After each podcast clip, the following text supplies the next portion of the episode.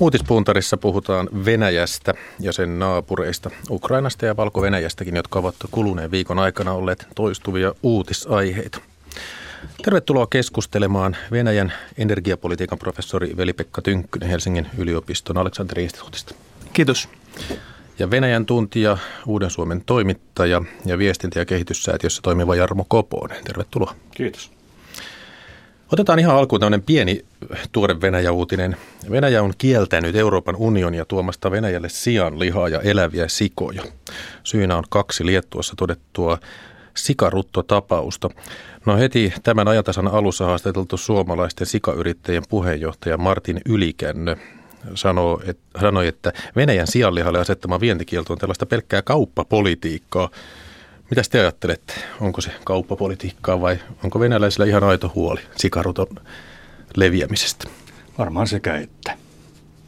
Joo, mä oon samaa mieltä, että varmasti, varmasti molemmat huolet sieltä löytyy, mutta tota, kyllähän se on, on tota, jos katsoo historiaa taaksepäin, niin kyllähän näitä, näitä samanlaisia tapauksia on niin kuin hyvin pienistä, pienistä tapauksista tehty hyvin iso, iso tavallaan kaupapoliittinen kysymys. Että, että siinä mielessä tämä niin kuin puhuu myös sen puolesta, että tässä, tässä niin kuin venäläistä protekti, protektionismia varmasti myös har, harrastetaan. No on hirveän helppoa tämmöiset tapaukset. Tulee mieleen semmoinen juttu, kun amerikkalaiset yrittivät viedä noita pakaste broilereita Venäjälle ja venäläiset kielsivät sen ja mietittiin, että miksi, mistä tämä oikein johtuu, niin venäläiset miehet väittivät, että no se on ilman muuta selvää, koska eihän broilerista saa mitään kanaliinta tehtyä ja kanaliemi on, kanaliemi on ehdotonta potkaa juudessa. Hyvä, näin totesi siis toimittaja Jarmo Koponen uutispuntarissa. Mennään Ukrainan tuoreisiin uutisiin. Ukrainassa Kiovassa on osoitettu mieltä kaksi kuukautta, on vallattu hallintorakennuksia ja vaadittu presidentti Viktor Janukovitsin eroa. Tiistaina Ukrainan hallitus erosi. Keskiviikkona maan parlamentti hyväksyi lait pidätettyjen mielenosoittajien armahtamiseksi. Eilen Euroopan neuvoston parlamentaarinen yleiskokous ilmoitti, että mikäli vakavat ihmisoikeusloukkaukset jatkuvat Ukrainassa, niin yleiskokous tulee harkitsemaan sanktioita. Paljon tapahtuu Jarmo Koponen, millaisin tuntemuksin seuraat Ukrainan tapahtumia? Mä olen ollut hyvin jännittynyt ja olen pitänyt myös mielessäni koko ajan sen sisällissodan mahdollisuuden, mutta hyvin pitkälle samalla tavalla kuin mistä meidän ulkoministeri Erkki Tuomioja on puhunut, että se pitää olla kirkkaana mielessä, että se on viimeinen se on se viimeinen vaihe, johon saatetaan joutua. Ja jotta siihen ei jouduttaisi, pitää pystyä puhumaan myös siitä mahdollisuudesta. Veli-Pekka Tynkkynen, mitä Ukrainassa oikein tapahtuu tai mitä prosessia olemme viime viikot saaneet seurata? No se on, se on erittäin hyvä kysymys ja, ja tota, se, se, siinä on varmaan monenlaisia eri tulokulmia. Yksi tietysti kysymys on siitä, että – että Ukrainahan on etniskulttuurisesti ja kielellisesti jakautunut historiallisista syistä siinä mielessä, että Itä, Itä-Ukraina on venäjänkielistä ja ehkä tukee enemmän presidentin linjaa ja sitten Länsi, Länsi-Ukraina on ukrainankielistä. Ja, ja tietysti voisi tämän perusteella sanoa, että, että tässä on niin kuin Itä vastaa Länsi, myös niin kuin Eurooppa vastaa, vastaa Venäjä asetelma, mutta tota, mä luulen, että siinä on myös, myös toisenlaisia kuvioita. Että, että siinä on tavallaan se kysymys myös siitä, että eliitti vastaan kansa. Ja mä niin kuin näkisin, että tässä on niin kuin kahteen suuntaan tätä vetoa. Ja se on, tekee tästä tavallaan niin kuin kimurantin, kimurantin kysymyksen tästä, tästä tota, poliittisesta noususta. Kyllä tässä taustalla on paljon henkilöitä, paljon asioita, joita me emme mediaa seuraamalla saa selville. Se pitää paikkansa kyllä, joo.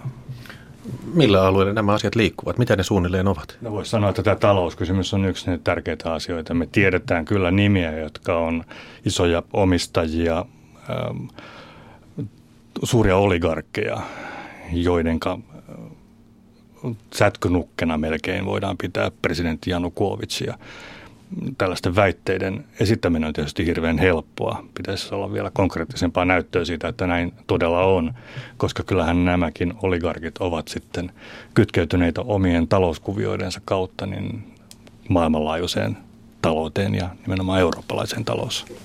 Sekä, sekä eurooppalaisen, mutta myös tavallaan se tekee sen niin kuin, tavallaan ongelmaksi, jos ajatellaan vaikka näitä Ukrainan kaasukiistoja Venäjän kanssa tästä viime, viime vuosina – ja ennen, ennen Janukovicin aikakauttakin, niin, tota, niin kyllähän siinä niin kuin näkyy se, että, että, että ei, ei ole kyse siitä, että Venäjä tekisi jotain ja Ukraina vastaa, vaan että siinä on tavallaan nämä verkostot ja oligarkkien verkostot toimii raja molemmin puolin ja ne on kytkeytyneet toisiinsa. Ja tämä on tavallaan tekee vielä siitä niin kuin sen asian ymmärtämisestä vaikeampaa ja, ja tota, Taloudellisesti Ukraina sanotaan olevan konkurssissa, mutta se on silti edelleen energian viejä, sähköenergian viejä. Se on voimakas maatalousmaa, siis sehän oli Neuvostoliiton vilja-aitta ja kyllä ne edelleen on ne maataloustuotteet Ukrainan pääasiallista vientitavaraa. Se on totta. Tämä sinänsä hämmästyttävää, että me näemme tämän poliittisen pintakuohunnan, mutta todelliset voimat ovat siellä alla, nämä taloudelliset intressit, siihen liittyvä korruptio ja oligarkit. Ja sitten vielä televisiossa näemme ihan Kiovan keskustassa tapahtuvan näytöksen, joka on puhdasta teatteria tietenkin. Siinä on vakavat asiat kyseessä, siellä on isot tunteet pelissä, mutta silti kysymys on kuitenkin muutaman neliökilometrin alueesta, joka on tehty tällaiseksi näytelmäalueeksi. Se, että, että millä tavalla nämä tällaiset levottomuudet näkyvät muissa kaupungeissa on se paljon suurempi kysymys, mutta niistä kaupungeista me saamme aika vähän tietoa. Joo, ja itse asiassa nämä, nyt on puhuttu viime päivinä myös siitä, että Itä-Ukrainan, siis periaatteessa Venäjän mielis, mielisellä alueella ja Janukovicin perinteisellä tukialueella myös olisi, olisi ollut näitä protesteja. Ja mä juuri tästä kollegojen kanssa on keskustellut, kansainvälistenkin kollegoiden kanssa, ja, ja tota, jotka tuntee minua paremmin Ukrainaa, niin sanoo, että, että, että he, ei oikein jaksa uskoa siihen, että tämä olisi aitoa siellä Itä, Itä-Ukrainan puolella tämä, tämä niin kuin presidentin vastaisuus, mutta, mutta että, että tavallaan tässä on juuri tämä, niin kuin sanoit, että tämä, tämä niin kuin teatterin äh, mahdollisuus, kun ollaan media-aikakaudella, jolloin niin kuin kuvilla, kuvilla pelataan ja, ja voidaan pienelläänkin mielenosoituksella osoittaa jotakin, että tässä on, tässä on niin kuin hyvin vaikea sanoa sitten, että miten, missä ne jakolinjat kulkee oikeasti. Ja vahvoja meemejä tehdään sosiaalisessa mediassa, yhteisömediassa näkee sen koko ajan sen virran, joka tulee, josta on vaikea saada yhtään mitään tolkkua. Siinä on nimenomaan näin, kun 1 plus 1 on 2, mutta 1 plus 1 voi ihan yhtä hyvin olla neljä, koska ei ole mitään varmuutta siitä, että miten mitäkin asiaa käsitellään, minkälaisella tasapuolisuudella, minkälaisilla taustatiedoilla lähdetään mitäkin tietoa levittämään. Provokaattorien olemassaolo tiedetään, mutta heidän hallintansa on täysin mahdotonta. Ja siinä on tietysti tämä Ukrainan oppositiovoima myös, että se pystyy sitä kautta saamaan paljon enemmän voimaa, sellaista voimaa, jota nykyinen hallitus tai nykyinen valta, klikki, oli se sitten hallitus ja oligarkit yhdessä tai joku muu kombinaatio, niin ei pysty millään tavalla hallitsemaan eikä ohjaamaan. No tämä oli se sitten teatteria tai ei, kuitenkin pintakuohuntaa, niin vetoomuksia rauhanomaisuuteen sateilee. Viimeksi tänään Pohjoismaiden ja Baltian maiden ety-valtuuskunnat Vilnassa vetosivat konfliktin osapuolin, että nämä pyrkisivät ratkaisemaan kriisin rakentavan poliittisen dialogin avulla.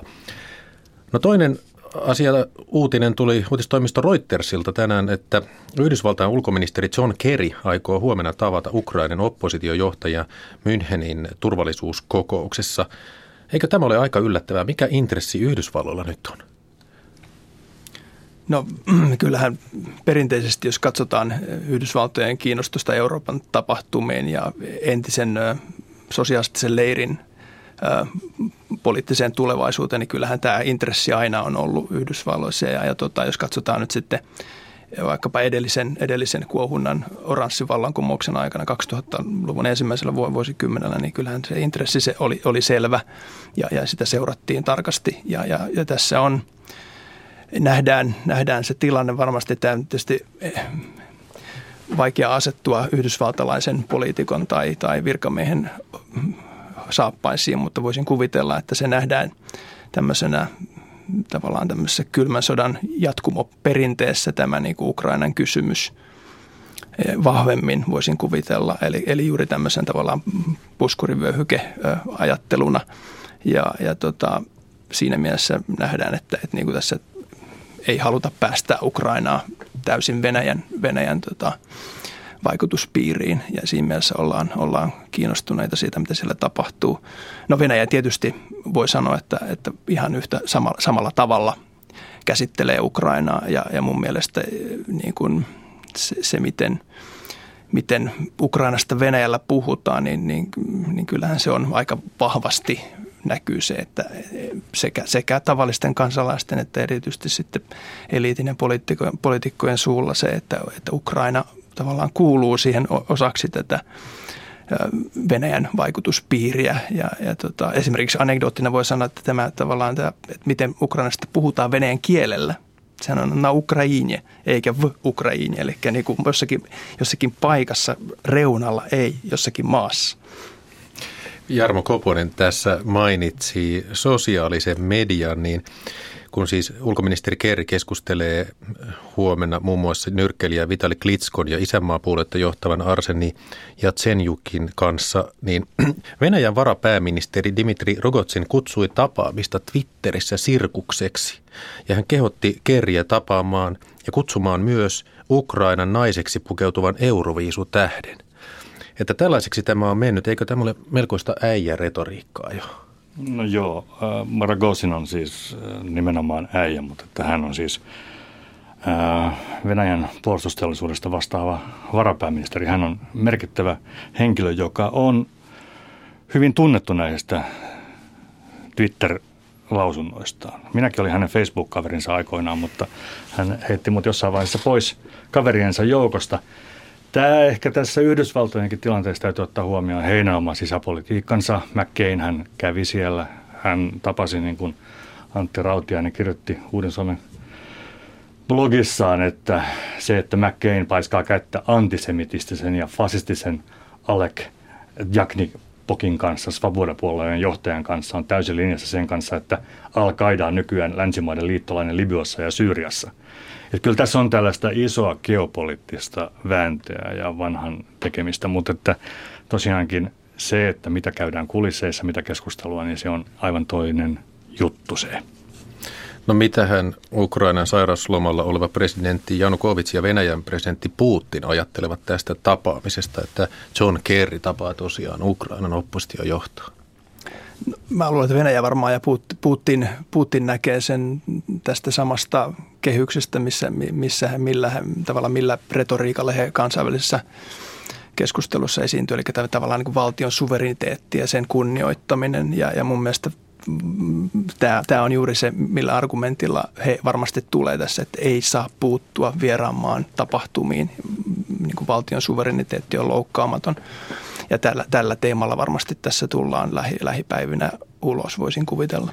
Ja kyllä tämä flunssa on sitä luokkaa, että me muistetaan nimissä, että meillä oli Venäjä hallitsi pitkään presidentti Jeltsin, joka oli jatkuvasti flunssassa. Käytännössä hän ei tiedetty, kuka maata hallitsi sillä hetkellä, kun hän poti sairauttaan ja työskenteli papereiden parissa. Nyt tutkijat, kollegat on tota Facebookissa keskustelleet muun muassa siitä, että tämä Janukovitsen sairauslomainen voisi merkitä sitä, että hänen ei tarvitse olla vastuussa, jos joudutaan käyttämään kovempia keinoja.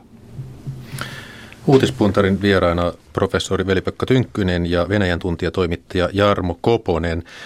The Times-lehden mukaan Venäjän presidentti Vladimir Putin sanoi eilen, että Venäjä aikoo harkita uudestaan 15 miljardin dollarin tukipaketin myöntämistä Ukrainalle. Ja pari päivää aiemmin Putin sanoi, että vaihtuupa Ukrainan johto tai ei, niin nämä kauppasopimukset pysyvät. Tässä keikutaan nyt laidasta laitaan. Mitä te arvioitte, miksi tällaista? No, tämä tuntuu ihan sisäpolitiikalta kyllä, että on pakko kertoa tämä asia tällä tavalla ulospäin. Mutta että VP varmaan paremmin voi sanoa, että pitääkö tämä asia paikkansa. Se arvailuaan tämä tietysti vaan on, mutta että, että, että, tämä on tietysti tämmöistä peliä, mitä tässä nyt käydään puolia toisin.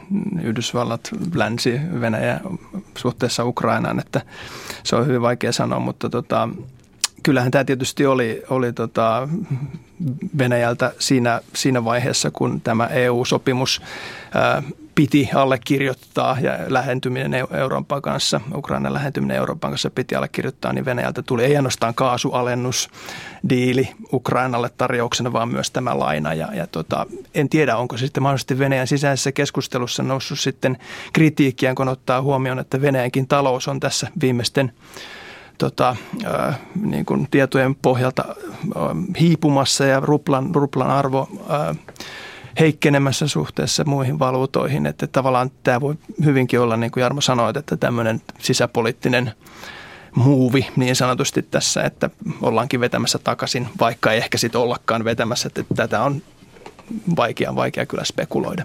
Venäjällä monet asiat tapahtuvat niin, että julkisuudessa käyty keskustelu on se, minkälainen kuva halutaan antaa. Ja aika hyvin se pystytään pitämään, koska televisio on täysin vallanpitäjien hallussa.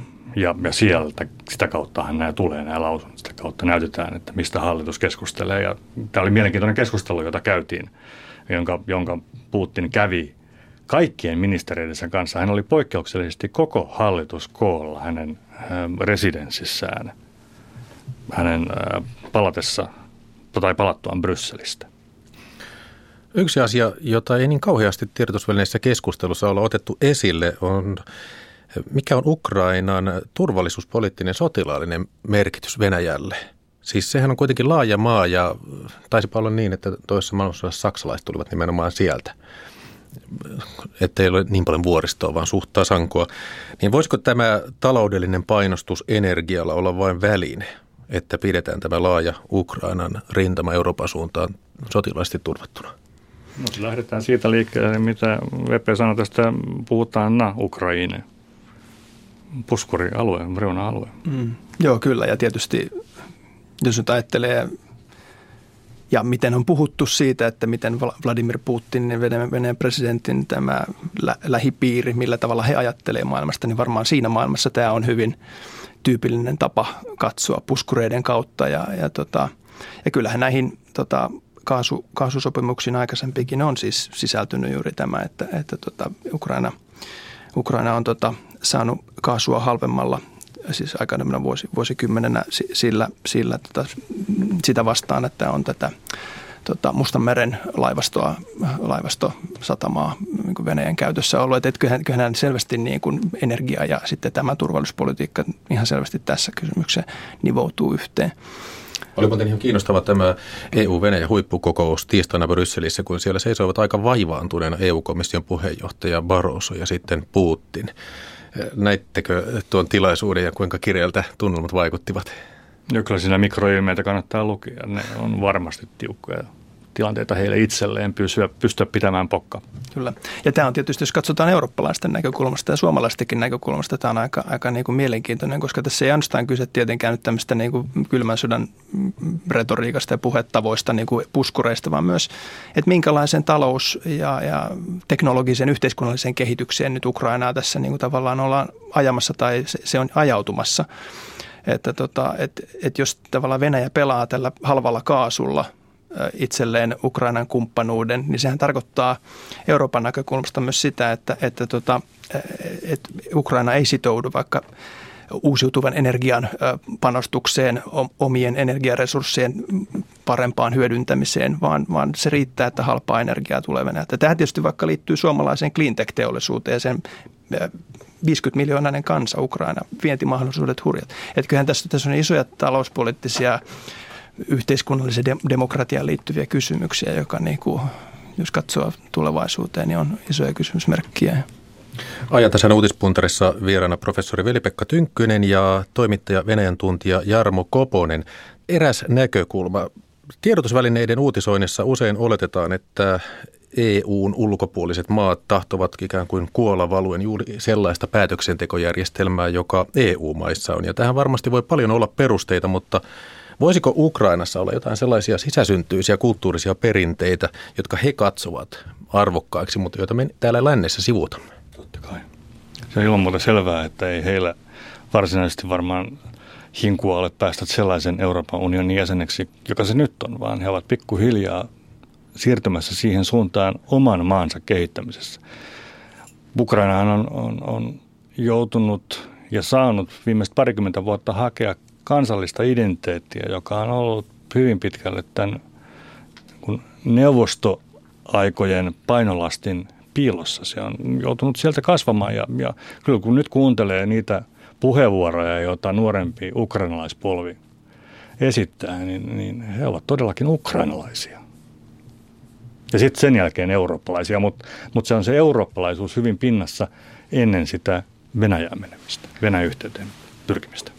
Se, on varmasti ihan totta, mutta tietysti kyllähän tässä varmaan tietynlainen jos ajatellaan nyt vaikka suhtautumista demokratiaan ja, ja tota, ylipäätään niin kuin hallintokulttuuriin, on varmasti semmoisia niin kuin, historiallista inertiaa siinä mielessä, että ei pidä sanoa, että, että ihmiset ei arvosta demokratiaa. Varmasti monet, jotka nyt siellä nyt protestoi, tuhannet ja tuhannet ihmiset protestoi, ne arvostaa tiettyä ja, ja eliitin, eliitin tota, privilegioiden rajoittamista ja haluaa demokratiaa, mutta tavallaan se, mikä, mikä sieltä neuvostoliiton peruja voi hyvinkin tavallaan semmoinen piilossa oleva, on just tavallaan tämmöinen hallinta, käsitys hallinnasta se tämmöisenä johtajakeskeisenä tapana toimia. Ja, ja mä luulen, että tämä on semmoinen, mikä esimerkiksi erottaa vaikkapa nyt Ukrainan, EUn näistä lähinaapureista, vaikka Tsekeistä tai Puolasta radikaalisti, mä sanoisin näin.